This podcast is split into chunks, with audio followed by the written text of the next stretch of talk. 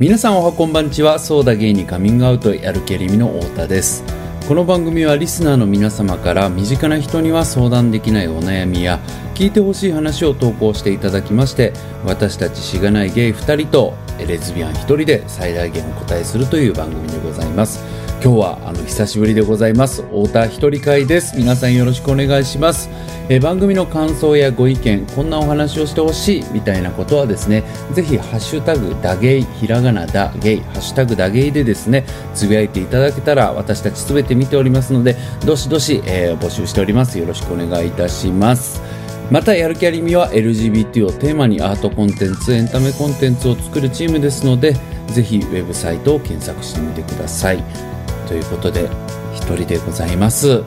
皆さんすいません。今日もあの3人の楽しいわちゃわちゃを楽しみにしてたみたいな方もねいてくださってるんじゃないかと思うんですが私一人でお送りしていきたいと思います。というのもですねあのマイクをですね私あの買ったんですよ実は。でまあそんなにめちゃめちゃいいマイクではないんですけれどもちゃんとこうレビュー等も拝見しましてまあ、これだったら安心して撮れそうというものを買ったんですね。で、実は2台目なんです。前にも1台買ってて、で、その1台目が全然なんかこう、接続がうまくいかなかったり、ガサガサ音が入ってしまうっていうので、うん、いろいろ試したんですけど、僕もそんな機械に詳しいわけでもないので、周りに頼れる人もおらず、もう使うのやめようとしてたんですね。で、置いたまんまで、で、結局また新しいのを買い直して、いや、そろそろ、まあ、ポンもね、あの聞いていただいてる方わかると思うんですけど、あの子映像系の仕事してるので、音がすごいいい環境に撮ってて、羨ましいみたいな気持ちもありますし、まあ、彼女よりね、長くやってる私とミシェルが、で、まあ、たくさんの方にも聞いてね、ありがたくいただけてるのに、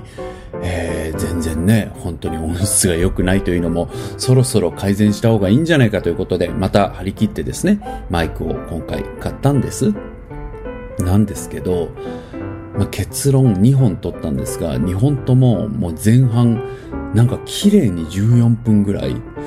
14って私のラッキーナンバーなんて意味があんのかなみたいな感じでまたスピー爆発してるんですけど、いや、嘘です。絶対意味なんてないんですけど、まあ両方ですね、2本とも14分ぐらいのところまでガサガサと音が入っていて、しかも入り方もなんか同じ感じで、なんかね、ウィーンみたいな変な音が入ってる時間と、バリバリ、バリバリみたいなのが入ってる時間とですね、結構同じ感じの、あのー、尺で雑音が入っていまして、途中からしか聞けないと。で、なので前回実はですね、あのー、急に始まったと思うんです。お悩みのお手紙のところからね、いただいたご投稿の。はい、なんですけど、あれも実はそこの前までが結構がっつりもう音が割れてしまっていて、使えないということで、まあただでもちょうどここから、お悩み相談のとこからだったらいけるから、まあ今回はそこに絞って出そうかということで、前回お出ししたんです。はい。なんですが、もう一本撮った方は、まあちょっとと厳しいなと、内容的に途中で切れてしまうと、これ難しいので撮り直しかななんて話もしていて、でも撮り直すとね、大体面白くなくなるんですよ。なのでそういうのもあるので、まだどうするか決まっていないんですが、まあ、ひとまずスケジュール上、来週に関してはもう一人で私が撮って出すしかないということでですね、こういった私一人会になった次第なんです。皆さんいつも聞いてくださってありがとうございます。ね。ミシェルの前回のもうわかんないふりしたくないんだよねって話とても良かったですよね。私がカンファタブルってね、コンファタブルかカンファタブルか、まあなんかどっちでもいいんですけど、それってどういう意味っていうことを聞いて、ね、あの、私が流れでまた彼を揶揄するような流れもちょっとあったんですけれども、でもまあ全然ね、英語なんか単語はわからないなんて普通ですし、僕自身もいろいろ日々、それこそこのね、機械系のことも全然わからないので、ね、まあ今話しながら思いましたけど、ミシェウとポン教えてくれればっていうのは、ちょっと彼ら詳しいはずなんで な、え、なんでなんだろう今考えたらあの人たち。ねえ、なんのか、私にはなんか言いづらいんですかね。そういうのもあるかもしれません。私よく、太田って何でもできる、できるって思われがちだよね、みたいなこと言われたりとか、なんかするのでね、そこも損だよね、みたいなこと。いや、それあなた分かってるんだったらそうまず助けてって日々ね、友人たちにも思ってるんですけど、そういうこと言われちゃったりするのでね、持ち前の態度のデカさで何でもできます風に見えちゃったりしてるんだと思うんですが、まあね、まあそんなこんなですいません、話がそれちゃいましたが、まあミシェルさんの分かんないふりしたくないって話とても良かったななんて思いましたよね。そうだ。ゲイにカミングアウト。いや、あの話変わるんですけど、えっ、と、僕あの、前も話したと思うんですけど、友人が、えっ、と、逗子に住んでるんですね。で、その家が好きで、よく行くんですよ、東京に行った時は。まあなんか、ちょっと東京から遠いんですけど、まあ、あの、一本で行けるやつもあったりするので、目的地から。まあ大体新宿とか東京とかね、そちら辺に行くので、まあそういう意味でも意外とアクセスも不便ではなくて、そこの家に泊まるんですけど、まああのー、逗子といえばまあ鎌倉とか葉山とか、あそこら辺まあ海の見えるね、綺麗な街がいっぱいあるじゃないですか。で、まあ行ったら、まあ仕事、まあ出張で大体行くので、で仕事して終わって、ちょっとオフだなってなったりしたら、まあ食事行ったりするんですよ、友人とね。で、その日も、あの、まあある海の見える街の、まあいいとこですよ。うん。で、そこのね、まあレストラン入ったんです。で、まあ全然そこも、なんて言うんだろう。ファミレスに近いような、まあ全然そんなにお手頃なね、誰も入れるようなお店だったんですけど、そこにね、あのー、僕もすごい大好きな、超尊敬してる、まあ、渋谷系のラッパーの方がですね、あのー、まあ、パートナーの方もですね、パンチが効いた、まあ、有名人の、芸能人の方なんですけど、まあ、お二人が、まあ、いらっしゃったんですよ。僕らが入って。なんか店内その日全然、平日だったので、全然人もいなかったんですけど、入ってこられて、まあ、人、人がいないので余計にこうわかるじゃないですか。だから、あ、あ、誰々さんだってなって、うわ、やば、すごみたいな。え、誰々さんじゃんって、その僕の友人にも言ってね、あ、本当だみたいになって、まあ盛り上がったんですけど、装い的に、まあ明らかに、なんか、その、なんていうのここら辺に住んでるんだなって感じだったんです。そんなにこう、なんて言うんだろう、日頃の、なんていうの？おめかししてる感じではなくて、日常の装いで、まあ、メイクとかもね、多分、すっぴんだったんじゃないかなって感じで、こう、結構気軽な感じでいらっしゃってたんです。で、あ、素敵だなと思いながら、え、ここら辺に住んでんだ、みたいなね。結構意外だったんですよ。ほー、みたいな。うん。で、なんか、こう、あの人、住むならなんかもっと渋谷とか六本木とかバキバキんとこじゃないのみたいなね、感じ思いまして、ええー、みたいなことをね、思ったりしたんですけど、なんか、なんだろう、バランス取ってんのかなとか思ったんですよね。いや、なんか何があって、いや、僕最近よく考えてるのが、みんななんかやっぱり何かとバランス取りながら生きてるんだよなっていうことすごいよく思ってて、で、なんだろう、もっと言うと人生単位できっとバランス取ってんのかなって思うんですよ。それは例えば、なんだろうな、小さい頃こう、買いたいものが買えなくて悔しかったみたいな方が、やっぱり大人になって、お金を持つことにこだわり、そして自分が手にしたお金ですごい遊ぶとかもある意味でのバランスの取り方だと思いますし、なんかそういうこう人生単位でのね、バランスを取るってこともきっとあるし、もしかしたらね、お二人ももう、もう渋谷 OK ですって感じなのかもしんないなーなんて思ったりもするし、そういう人生単位だけじゃなくても、なんか日常の中でもね、なんか人ってみんなやっぱりバランス取って生きてんじゃないかなっていうことを思うんですよね。うん、で僕自身もなんか最近こう結構いかつい服装をよくするんですよ私服の時に。って言われるんですね周りから。で、ちょっとあの、おしゃれな友達の勧めもあって、いいんじゃない？似合ってるし、そういうの欲しいんだったら買っていいと思うよって言ってもらった、あの、わかります？あの、薄グレーのサングラス。私のインスタグラム見つけていただいたら、写真上がってますね。見ていただいたらと思うんですが、クリアフレームでね、薄グラ薄グレーのサングラス、最近よくしてるんですけど、まあ、いかちんすよ、それしてると。うん。で、格好も相まってというか、ストリート系の格好なので、どっちかというとね。まあ結構いかつい格好をしてるんですけど、なんかやっぱりそれも、なんでこういう感じに最近惹かれるんだろうな、みたいなことを思うと、まあなんか結構やっぱり日常が本当にこう今真面目に生きてるんで 本当にね、まあもともと真面目には生きてきてるんですけど、なんだろう、こう、すごくこ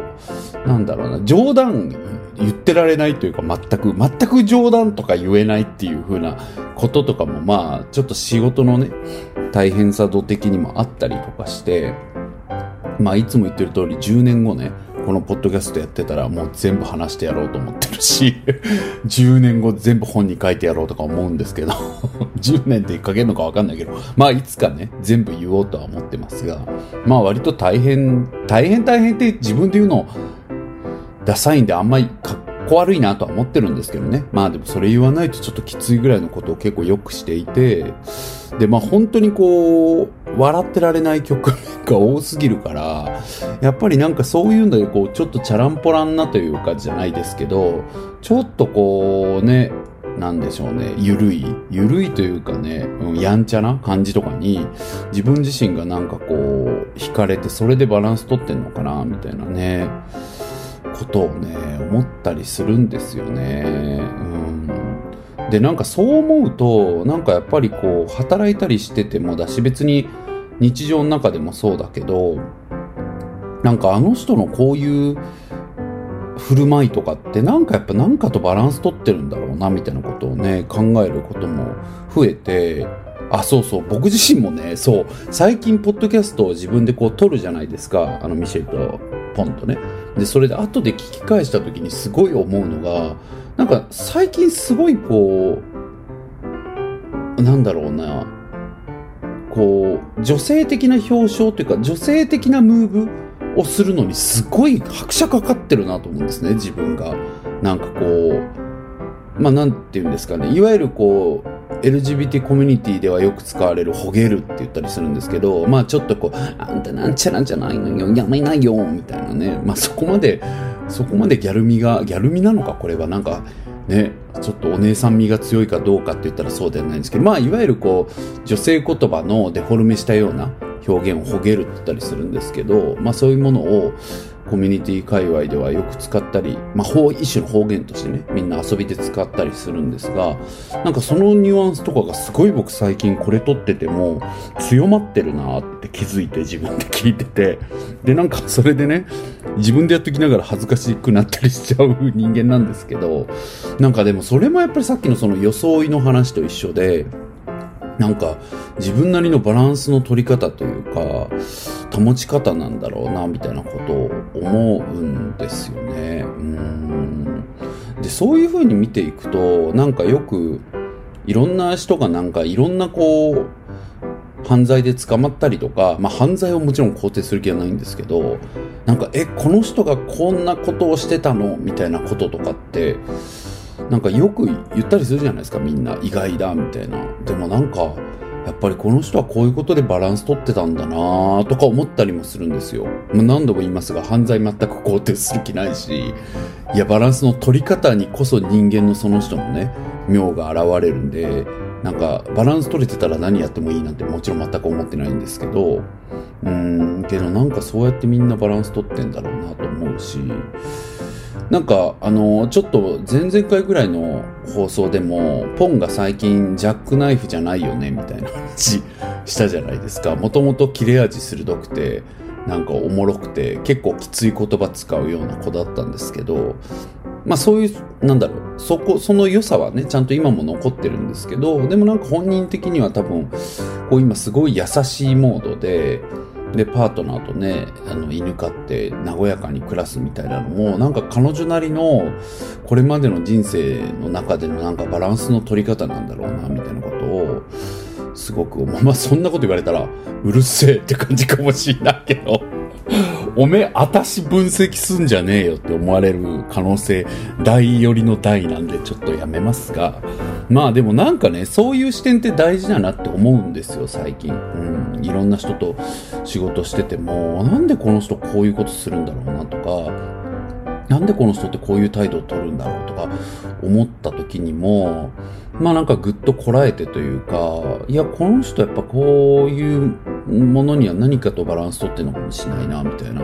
ことは結構考えたりしますよね。うん。で、まあなんかちょっと話派生しちゃうんですけど、僕最近あの、 Listen っていう本読んだんですね。あのー、ケイト・マーフィーさんが書いた、あの、篠田真貴子さんって、もともとあの、ほぼ日の、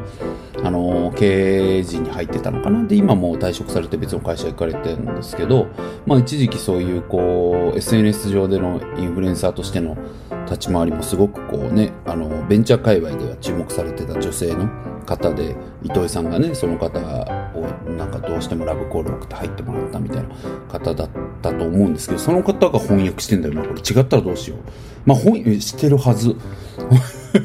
まあ、してなかったとしても、とにかくその方が激推ししてた本なんですよ。で、あの、僕前も言いましたけど、さくちゃんってね、桜林直子がすごい仲良しなんですけど、最近電話してた時に、またなんかいろんな人間関係の話をしてた時に、え、直樹、 Listen 読んだ？って言われて、で、前にもさくちゃんに勧められたんですよ。で、なんですけど、ちょっと分厚い本だし、まあ、ちゃちゃっとしか読んでなかったので、え、ちょっともう一回読むわ、みたいな感じでね、読んだんですけど、で、まあ、何を書いてる本かって言ったら、まあ、要は聞くことってマジで大事だし、聞くことがいかに経営においてインパクト、経営者が組織にインパクトを出せるかっていうことなんだっていうふうな話を書いてるんですよね。うん、で、それはもういろんなこうなんだろうな、えっ、ー、と、まあ、研究的な背景も述べつつだし、まあ、いかに聞くってことが合理的かっていうことを事業においてっていう話もしてるんだけれども、で、それすごく納得がいくのよ。うん、なんか、例えばこっちがなんか意見を持ったまま話を聞くとか、相手にアドバイスをしようと思って話を聞くと、結局本当に相手の考えてることを聞き出すことはできなくて、そうなるとイノベーションって出ないし、みたいな話が書いてたりとかね。いや、そりゃそうじゃないですか。だからすごい思い当たる節あるし、なんかやっぱりこう、アドバイスしようと思って、最後は自分が言ってやろうとか思って、なんか人の話聞いたりしてないかな、自分もとかね、思ったりする本だったんですけど、まあ僕が一番響いた一文があって、それが全然太字にもなってない、ただのさらっとした書かれた一文だったんですけどね。なんか、人は自分の話を言わ、えっ、ー、と、あ、人は相手の話を聞いたことより聞かなかったことを後悔するし、自分の話を言わなかったことより言ったことを後悔すると。いう話が書いてて、マジでそうって立ち上がりたくなってさ、その時に。いや、だから本当にそうなんですよね。だから思ってるより、まあその分はどう続くかっていうと、だからみんなが思ってるより自分の本音を素直に伝えるとかっておそらく大事じゃなさそうですみたいな話が書かれてて、それよりもちゃんと相手の話を聞くとかっていうことが人生の後悔を作らないっていう意味でもすごく重要なんだよっていうこと書かれててですね。いや、ほんとそうだなと思っててるんです。うん。で、そういうのもあって、さっきのまあ話戻すとね、あの、僕自身は、なんだろう、この人は何かとバランス取ってるのかもしれないなとか、何かの背景があるわけじゃないですか。そういうこう突出したなんかこう目立つことをするってことは、またその裏側にすごく凹みがあるわけなんですよね。うん。だからどういう凹みによってこの突出が出てんだろうな、みたいなことを考えることも大事にするし、まあそれを自分の中で意識しながら、やっぱりこう、なんか言ってやろうとか思うんじゃなくて、うん、やっぱり聞かなきゃなっていうことをすごく意識しているんですよね。うん、で、まだまだできてないし、このリスンの本の中でもなんかそもそも人間はそんなに強くないっていうことを分かっておいていいし、そんなにいつでもなんかどんな人の話でも聞けるわけじゃない。で、この人の話聞いてられないっていう人も絶対にいるよね、みたいな話も書いてるから、優しい本なんですけど、でもやっぱり基本姿勢として本当に相手の話を聞くっていうこと、そして聞くっていうことがいかにみんな実はできてないかっていうことを書いてる本なんですけどね、本当にそれをね、最近はなんかね、思い知ったりしている、今日この頃って感じなんです。そうだゲイにカミングアウトそんでまた話変わるんですけどね、あの、僕すごいドッジボールしたいんですよ、今。やばいでしょ？いや、なんかね、まあ、バレエをやってたからなんでしょうけど、あの、たまたま TikTok か YouTube のショーとかどっちか忘れましたけど、で、なんかこうバーってこう見てるじゃないですか、ザッピング的に。で、僕バレエをよく見たりするので、スポーツ系がやっぱりよく出てくるんですけど、その中でやっぱドッジボールのなんか、なん世界大会なんか日本代表の人なんかなんかの動画みたいなのが出てきた時に、めっちゃ見ちゃって、それを。何本も。で、なんか、うわ、やってみてみたいなことを思ってる自分に驚きまして、多分まあバレエやってた時に僕バレエ全然上手くないんですけど、僕でもレシーブが一番好きだったんですよ。で、その中でもサーブレシーブっていうのが僕一番関係ないポジションだったんですけど、セッターだったんで、全くサーブレシーブって言って、サーブレシーブってあの相手が打ってきたサーブを拾うっていう例の行為なんですけどね。で、一番セッター関係ないんですけど、僕それだけは本当にうちのチームのエースにも、OT はサーブレシーブ地味にうまいよな、みたいな こと言われてたんですよ、本当に。それぐらい得意だったんですけど、あんまり知られてないんですけど、チームメイトにも技術として。なんか得意だったたんですよ。あ、もうこれちょっとちなみに関係ないこと言うんですけど、あの、うちのね、あのサークルに初心者で入った子がいたんですよ。で、その子もめちゃめちゃ運動神経、あの、抜群な子だったんで、入ってすぐ絶対簡単だと思ってたのがサーブレシーブだったんですって。で、それってやったことない方結構思ってる方多いらしくて、そのバレーって見たことあります？こう、ボール、サーブが飛んでくると、ネット際に立ってるトスを上げる人に、極力ネット際に返さないといけないんですよ。それによって、攻撃の選択肢の幅が変わるから、極力ネット際のところに綺麗に返さないといけないんですけど、全然テレビ見てたら帰んないから、なんで帰んないんだろうって思ってたって言ってて友達が。なんか別に来たものをポーンって当てたらいいんじゃないのって思ってて、自分がやるようになってこんなにむずいと思わなかったって言ってたんですね。で、マジであれむずいんですよ。そもそもボールって、まあ、無回転とか逆回転とか横回転とか縦回転で本当に、しかもその空、あの、体育館の空調とかによっても揺れ具合とか落ち具合って全然違うんですよ。うん、だから手元で急にグイーンってボール1個分ぐらいブレたりとかもするし、あのー、なんて言うんだろうな、その遠近感とか、ボールの上手い人って、なんて言ったらいいんだろうな、同じ軌道で、ボールの威力だけ落として手前に落として、同じ軌道で奥に落とすとかができるんですよ。そうなると、軌道上は一緒だから、さっき飛んできたものと同じ軌道で来たら、みんな同じとこに行くじゃないですか、当たり前ですけど。でも実は速度が遅くなってるから、もっと手前で落ちるとか、もっと奥まで伸びるとかを、こう瞬時にこう判断して取っていかないとけないんですね。で、あれ、上手い人ほど、女子だったらね、日本だったら、あの、新ナビリサ選手とか、佐野、えっ、ー、と、佐野優子選手ってね、もう引退二人ともしましたけど、やっぱりレジェンド級で上手かったんですけど、上手い人ってむっちゃ簡単そうに取るんですね。だから分かりづらいんですが、あれ超むずいんですよ。っていうね、関係な話しちゃいましたが、まあ、話を戻そう。まあ、そんなこんなで、私バレエをやってたからなんでしょうけど、なんか、昔死ぬほど嫌いだったんですよ、ドッジボールが。だから自分でびっくりして、やっぱこんな変わるんだな、みたいな、そう、どっちの映像を見てて、これ全然今だったら怖いって思わないだろうな、自分とか、うわ、やってみたいな、みたいな気持ちになって、でも本当に嫌いだったから、いや、面白いな、みたいに思いながらね。けど、本当に嫌いだったんですよ。けど多分これ聞いてらっしゃる方の中でも、どっちって、嫌いな方、嫌いだった方いっぱいいると思うし、あれってそもそもどうやって始まるんでしょうね？なんか、なんか記憶のなんかこう薄い記憶の中ではただ子供たちが趣味でやってるだけではなくてなんか先生がレコメンしてた気がするんですよね小学生時代とかに。ねえなんかそういうのがあったから割と学校推奨みたいな遊びになってなかったりしたっけ？うん、なんかうちはなってた気がするんですけど、あれ本当に嫌いな子の方が多いじゃないですか。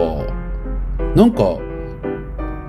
あれを本当に好きで楽しめてやってるっていう子って結構本当一部で、なんか別に苦手じゃないし、まあ合わせてやるけど、なんか正直こう浮きたくないからとか、なんだろう、弱者みたいに見られ、なんか弱いもの扱いされたくないからとかで、一生懸命やってる子がほとんどで、で、やっぱり一部は本当に嫌でやりたくないのに巻き込まれてるっていう子だから、多分どちらかというと好きじゃないと好きじゃない合わせると絶対78割いたと思うんですよあれ。うんいやみんなそうじゃないのかな。うんで僕なんかまあ嫌いだったんですけど僕小6で転校しててで小5までのこう小学校はまあ別になんていうの？どっちとかもこう嫌いなこう端っこにこう立ってうわーって避けててでなんかこうこう得意な子たちもちょっと空気を察しながらそういう子にはなんかこうちょっとなんか場の流れの狭間でねポンってそういうことに当ててもうその子は外に出ちゃって何もしないみたいな。まあなんかそういうこう優しいエリアだったし僕がいたところって下町でね。で、みんななんか別にそんな飛び抜けて運動神経いいみたいなこの集団とかでもなかったから、なんか割とダイバーシティな感じだったというか、いろんな子がいて、なんか優しく運営されてた気がするんですけど、まあ僕小6で転校しまして、で、まあ結構いじめすごい学校だったんですよね。うん。まあ、やってる側は自覚ないのかなでも不登校になってる子もいたし下の学年とかもなんか食ってかかってる子が食ってかかってくる子がいたりとか僕あのちょうど外言の連載にちょっとそのこと書いてるんでえー、っと、なんだったっけ、ジャムの戦いか、ジャムの戦い、えー、太田直樹とかで調べたら多分出てくると思うんですけど、まあ、僕、ジャムっていうあだ名だったんですよ、小学校6年の時にね。で、それが、ま、ジャムおじさんから来てて、まあ、元はアンパンマンから来てるんですまあ、そういう雑ないじりから始まってるんですよ。で、僕、転校初日、本当忘れもしないんですけど、この話した気もするんですが、すみません。かぶってたら。あのー、ね、僕、転校初日に、あの、グラウンドが先にある校舎だったんですね。校舎の手前に。そしたら、グラウンド入るじゃないですか。で、もう、なんだろう、僕が着く時間は、あの、朝のみんなの登校時間じゃなかったんですよ。その日初めて行く日だから。だから何時間目のこの時間に来てくださいって学校から言われてたから、全然誰もいない時間のはずで、もうチャイムが鳴って次の授業が始まる直前ぐらいだったんですよ。確かその行った時が。だからグラウンドに子供も誰も出てないみたいな状態だったんですけど、真ん中に、グラウンドの真ん中に男子が10人ぐらいたむろしてて、え？ってなって、なんだろうと思って、あの、通り道だから寄ってくしかないじゃないですか。で、寄っていったら、そのなんか、お前、太田直樹って聞かれて、あ、そうやでって言ったら、はい、俺らの毛の勝ちとか言われて、何言ってんねやろと思ったら、要はなんか来るやつが陰キャで、なんかキモいやつ、なんか、デブが来るか、デブデブスが来るか、イケメンが来るかとかなんかでかけてて、で、デブデブスが来るっていうのにかけてた子が勝ち、みたいな。ことを言われるという壮絶な始まりだったんです。そんなことある？ひどいよね。本当に。まあこの話した気がするな。まあそんな感じのね、結構ハードだったんですよ。で、なんか、なんだろう、僕あの、田舎って暇だからヤンキーが多いって言ったりするじゃないですか。で、僕がその引っ越したとこも、僕が元いたところは割と都心に近い下町だったんで、なんかそういうこう、大自然でと大自然にもつれて遊ぶみたいなことできないというか、こうみんな割とこう狭い公園と、あとはもう街中でチャリこいで、なんか友達ん家行ったりこう、みたいな感じだったのね。なったんだけど、引っ越したところは割とこう結構大自然系というか、まあ田舎ではないけれども、大阪ではあるけれども、そんなにこう中心から近いわけでもなく、自然いっぱいみたいなところだったんですよ。で、やっぱりだからわかんないですけど、だからみんなめちゃくちゃ体を動かしてきてて、異常に運動能力高かったんですよね、その学校にいる子たちって。で、発育もね、だから、早いんちゃうかなと思うんですよ。なんかその思い出しても。みんな本当に背も高かったんですよ。僕がその前に、僕ちっちゃい方じゃなかったんですけど、小学生時代からというか、僕本当に小中高とずっと波の身長、今174センチなんですけど、波の身長よりちょっと高いかなぐらいをずっと続けてきてるんで、一緒だったんですけど、一も。でも小6で転校したとこだけ急に結構前にもなりましたし、なんか本当にこう、大きい子も多かったんですよね。だからやっぱりなんか、単純に成長が早くて、みたいなこともあんのかなみたいな。なんか、なんか大人びてたんですよね、みんなすごく。うん。その体だけじゃなくてですし、なんか幼稚な遊びあんまり好きじゃないっていうか、だからなんか、小学校っていうフォーマットが合ってなくて、なんかもっと背伸びしたことやりたいとかが行き過ぎてタバコ吸っちゃったりとか、原付乗ったりとか、割とそういう感じのところだったんですよ。うん。で、なんか、で、キックベースが男子の間でやったら流行ってたりして、それも僕前の学校の文化ではどっちかというとキックベースって女子がやってるみたいな、そもそも男子女子で競技を受けてるのか、本当まあ、はぁって感じなんですけど、まあでも、まあそんなのがあったんですけどね、キックベース男子の間で流行ってるのがなんかもう見たことないぐらいみんな蹴るみたいな。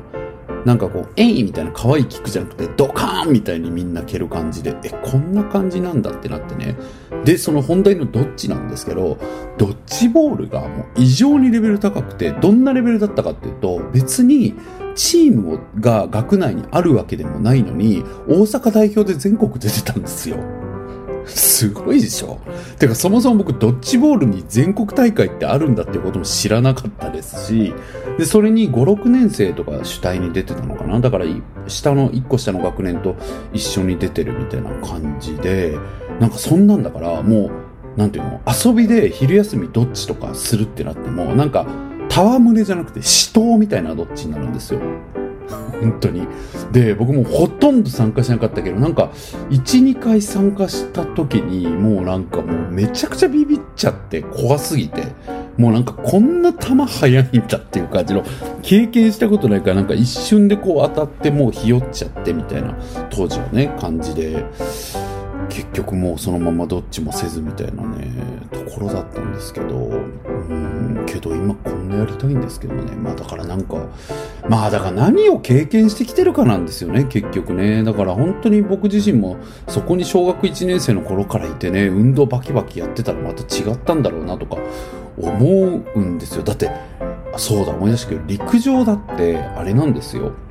僕もともといた小学校では普通にこう50メートル測定とかあるじゃないですか。で、そもそも100メートル小学校で走んなかったし、50メートル走で、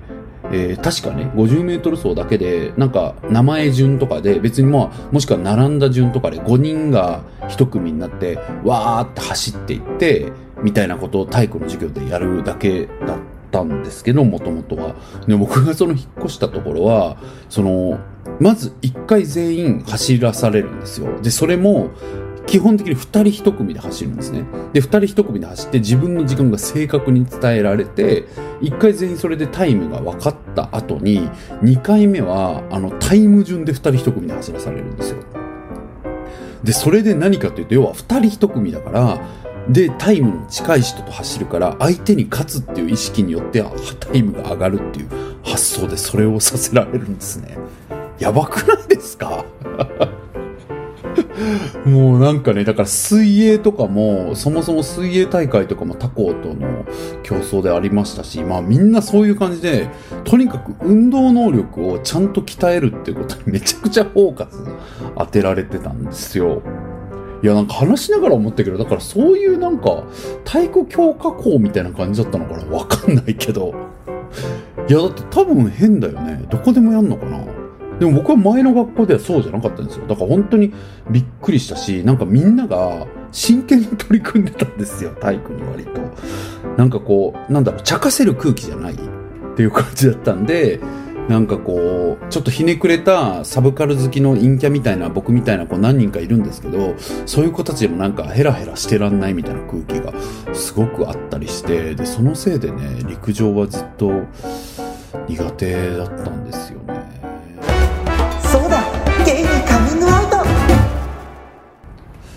そうだあの陸上で思い出したんですけどあのまあ大人になってからねっていうかもう本当に56年前とかじゃないかなの時に、まあ、ある LGBTQ 関係のイベントでまあ、それが、あの、めちゃくちゃいいイベントだし、大事なイベントだったんだけど、どういうものだったかっつうと、なんかその LGBTQ コミュニティってやっぱりその運動とかスポーツみたいなことと案外こう意外にこう距離遠いよねみたいな課題意識があってあの、まあ、ある方がというか、でもそれはその通りで、なんかコミュニティとしてあんまりスポーツ系って、こう、例えばゲイの方が集まってやるバレーボールとか、なんかそういう、なんかある競技とかではあるけど、なんだろうな、LGBTQ の集まりでみたいな時とかにやっぱりスポーツってやりづらかったりするよねとか、例えば更衣室の問題があったりとかもそうだし、まあジェンダーのこととかもね、みんなこう、なんだろう、自分の性自認のこととかで、なかなか男女で分けれるものでもなかったりするしとかで、なんかなかなかこう、LGBTQ っていう風に集まった時にスポーツ系のことって、なかなか促進しづらいよね、みたいなことが、当たり前の、それであるべきなんだけど、当たり前にあるじゃないですか。で、そういう時に、でもなんかみんなが楽しめるスポーツ系のイベントとかができたらいいよねっていうので、まあ、の主催されて、まあ、隠すことでもないからいいか、その Good Aging Yells ってね、松中権さんがやってる団体が、まあ、主催をされてて、その時に。で、それになんか、オティも来てよって言ってくれて、なんかバレエもするよ、みたいなこと言われてか、え、バレエしたいですってなって行ったんですよ。うん。で、それでまあ、それ言ったら、まあ、全然当たり前だし、僕本当に、マジで何にも、あの、唱えたい異議ゼロなんですけど、まあ要はいろんなことを試しながらやるじゃないですか。で、競技もこう手探りにね、あのー、 Good の皆さんが考えてくださったのが用意されてて、本当に楽しい競技いっぱいあったんですけど、まあなんかテレビが入ってて、で結構その、まあテレビが入ったら、僕自身も経験あるから仕方ないんですけど、取れ高的なことをやっぱり要求もされますし、それも必要なことなので、なんかどうしてもこうテレビ基準でやんなきゃいけないこととかもあったりして、まあ難しくはあったんですよ。けどまあ本当に練られてて、楽しかったんですけど、なんかその中に、あのまあリレーがあったんですね。うん。で、まあ本当に緩い種目もあるんですよ。さっきも言いましたけど、バレーもなんか大きいボールでやる感じだったので、どんな方でもこうできるようなバレーだったし、なんか他の種目とかも結構こう気軽にできる種目が多かったんですけど、まあリレーは、あのまあシンプルなあのリレーだったんですよ。チームに分かれてみたいな。で、男女比とかそういうなんか、ん男女比難しい。どう分けたのか分かんないけど、僕のチームもそういういろんなセクシャリティも多様なチームだったんですけど、多分さでも多分ね、T 何人、L 何人とかそんなことは結局しなかったんだと思うんですよ。だからなんかタイムとかよりも、とにかくこう走るって気持ちいいから走ろうよみたいな感じで分けられてたんですよね。うん。で、僕のチームの子もなんか、若い、初めてこういうの来ましたっていう、まだ高校出たばっかりですみたいな爽やかなゲイの子がいたりとか、なんかレズビアのお姉さんがいたりとかで、こう結構バラバラだったんですよね、チームごとに。で、それいいねって感じだったんですけど、まあ、いざ、まあ、蓋開けたらどうなったかっていうと、やっぱりなんか、みんな、あれなんでしょうね。なんかやっぱり、リレーっていうものに対しての皆さんこう、認識がみんなそうなのかなって思ったんですけど、やっぱり、死闘になるんですね。で、本当に、もう何でも、あの、エクスキューズの時ために言ってきますけど、何にも否定してないですよ。で、全部やってみるから分かることだし、私本当に意義あるイベントだったなって、勝手ながらね、参加させていただく立場だけど感じてるんです、感じてたし、今も感じてるんですけど、まあ、シュールだったんですよ、リレーが結果。で、結構僕は思い出しても、あれほんま何やったんやろうなって、こう、ちょっと思い出して笑いしちゃうぐらいの感じだったんですよね。なんか、どんな感じかっていうと、こう、なんか何レースかあったんですけど、こう、トラックがあって中で見てるじゃないですか。で、僕第2レースか第3レースかとかやったから、まあ最初は頑張れとか言って見てるだけだったんですけど、なんか本当にみんな和やかでね、本当にこうフレンドリーで、ピースフルな、イベントやったんですよ。なんですけど、お願いしますとか言って、でもみんなパーンってあの立派なね、あの、ピストルが鳴って走り出すんですけど、始まった瞬間の、こう、みんなのこう、表情？すごいんですよ。で、こう、バトン渡していくんですけど、その時のあの、わかります？あの、思い出してください。なんか体育祭の時のバトン渡す時のあの、なんか人間の、なんて言うんですか、あの、あのもう、あの、なんだろう、闘争心がある一部にこう一極集中するじゃないですか。あの、バトン渡しの瞬間って、っていうね、あれになるじゃないですか。それをね、もう久しぶりに大人の集団でね、見るとは思ってなくて、えこんな感じってなってですねでもやっぱりリレーというものに対してのこうみんななんだろう恐怖とかとだやっぱり抱えてんだなと思ったしなんか楽しんでる感じとは決してちょっと僕は見てて言える空気ではなかったんですよ。いや、楽しんでる方もいただろうし、僕がただ自分の内面にあった恐怖心を投影してるだけかもしんないけど、まあ、すごい空気で、で、僕自身もその後、まあ、走ってね、なんか、一緒に走ることになった子が、うーん、おそらくトランス、まあでも見た目で人のこと言うのはあれだけど、まあ、多分こう、解剖学的には女性として生まれてきてる方。で、今は多分性自認男性かまあ、そう X かそういう感じのこう結構ボーイッシュな見た目をされた方で、で、なんか服装も、あの、あずっと部活とかやってはったんやろうなっていうこう、あるじゃないですか、スポーツ系のなんか使い古された服を持ってらっしゃるから、スポーツマンなんだなっていう感じの方だったんですけど、まあその方と走ることになって、まあ、デッドヒートですよね。シュールすぎない？なんか、ね、もう本当に、もうっていう息遣いとトラックをクシャシャシャシャって駆け抜ける音の2社のデッドヒート。本当思い出してもシュールで、でもその人がすごくいい方でね、僕もなんかひねくれてるけど、そんなね、無限にもちろんしないので、走り終わった後は二人で、ああ、お疲れ様ですとかって励まし合ってね、この何のために私たちは戦わされたのかわからない戦いを乗り越えですね、ああ、疲れましたね、つって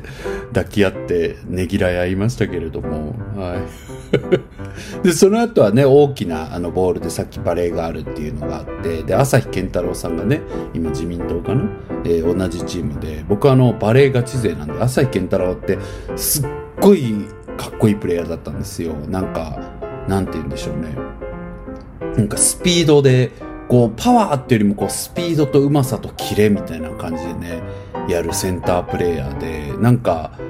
割と身長も2メートル台が普通の中で190センチ台でしたし、こう日本のこう忍者みたいなね、あの、でも忍者っていうかなんか綺麗なプレーする、すごいかっこいい独特なセンタープレーヤー、ミドルブロッカーで、僕すごい好きな選手だったんで、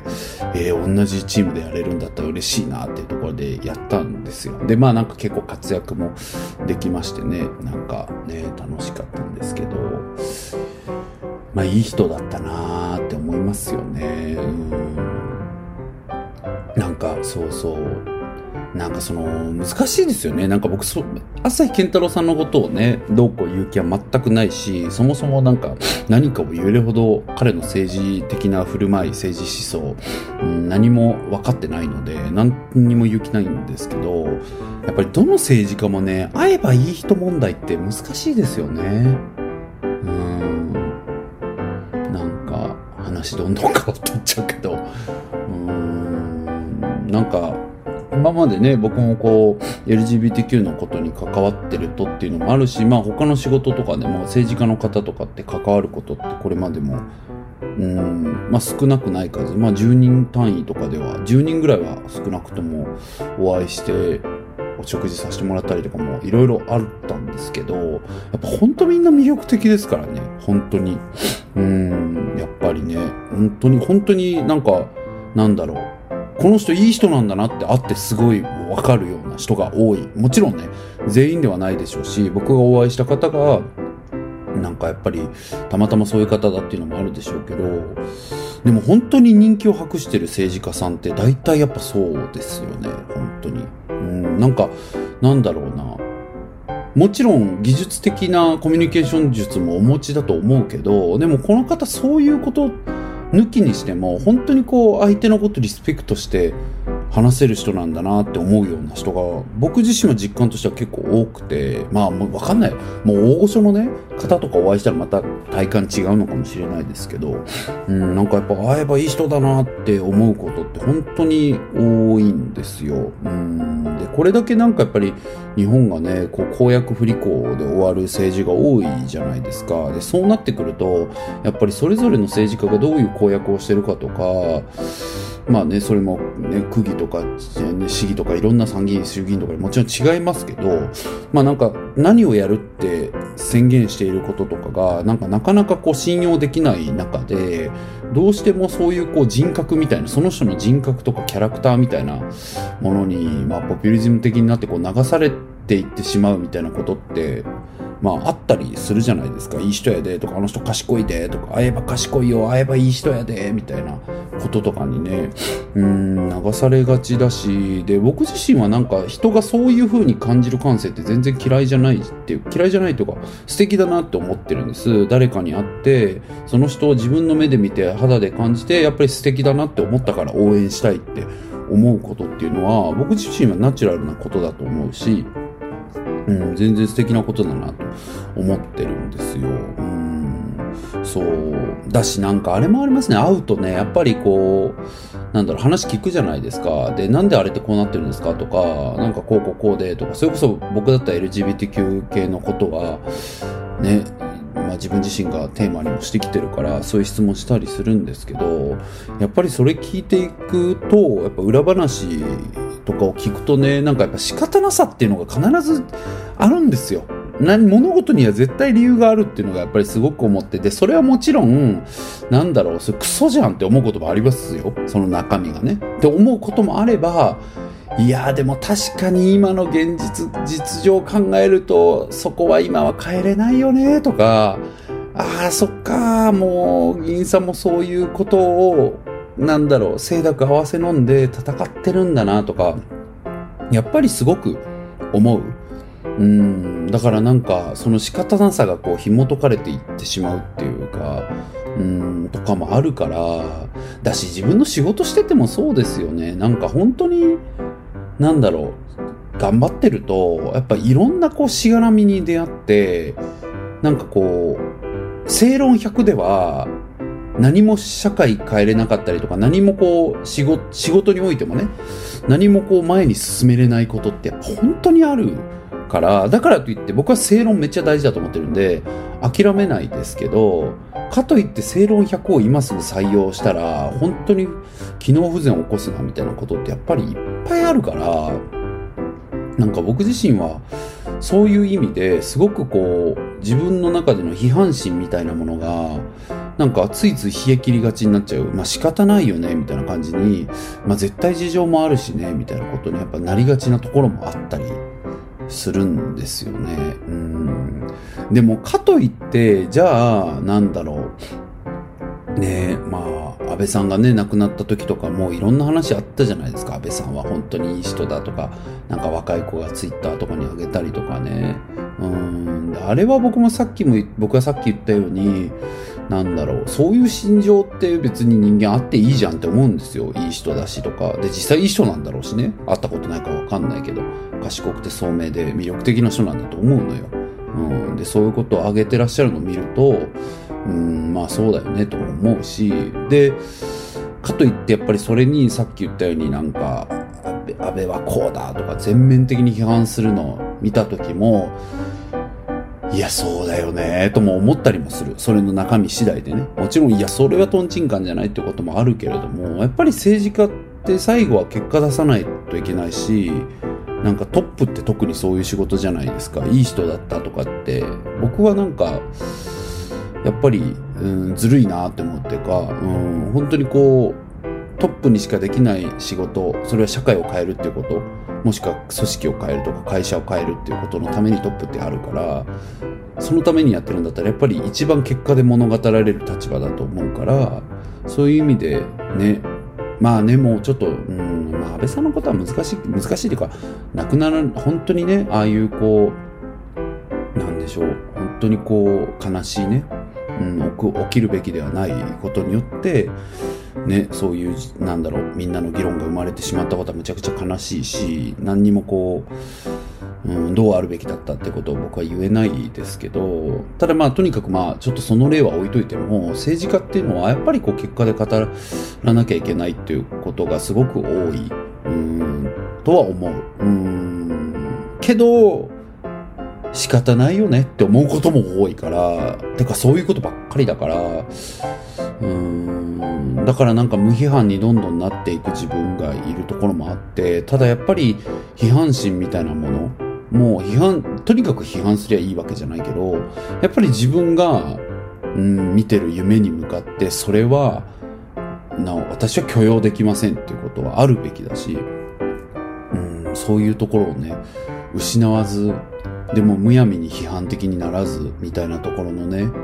よりこうカームなというか落ち着いたね、自分でいながら熱い夢とね、批判心も持ってね、いないといけないなぁなんて思って。エルピス見ました？みんな。エルピス。ねえ。ちょっと、ちょっとだけもうネタバレになるからもうネタバレ NG の方はもうここで切ってもらっていいんですけど、あのー、まあ、あれが切ったみんな。話しちゃうからね。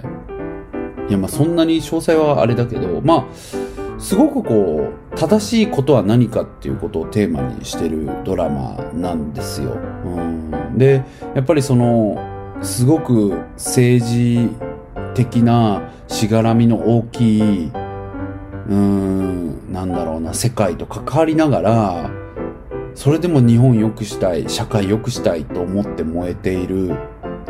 だけではないんだけど、まあ、鈴木亮平さん、そういう思いを持った鈴木亮平と、こんなのおかしいだろと、許せないという怒り、ある事件に対する怒りを抱えたですね、長澤また正美の、まあ、バトルドラマって感じなんですけど、なんかね、まあ、あるシーンでというか、まあ、重要なシーンでね、やっぱりこう、正しいことってないっぽいよねっていう話になるんですよ、すごく。うん。で、でも正しいことはないから、正しいことはないっていうか、これだけが、これだけは正しいってことってなかなかないから、だから夢を見ようよっていうね、セリフがあるんですよ。私それも感動しまして立ち上がり拍手だったんですけど、なんかそう思ったんですよね、僕も。本当に、いや自分なんか何にもね、社会にインパクトも出すような人間でもないし、社会も変えれないし、ただのね、一般ピーポー超小物として生きてるんですけど、うん、けどまあそんな、そんな僕の人生においてもですね、こう、いろんなしがらみを見てきて、なんでなの？とか思ったりしてぶつかっていったら、ああ、そんな事情があるんだとか思ったりとか、することってたくさんあって、うん、そういう時にあ絶対的に正しいことって本当わかんないしないなとかね、うん、思うようになったんですよ、うん、だからなんかそこのこう議論が不毛とは思わないけどやっぱりこう虚しさに至ってしまうんですよね正しいのはどっちかみたいな話に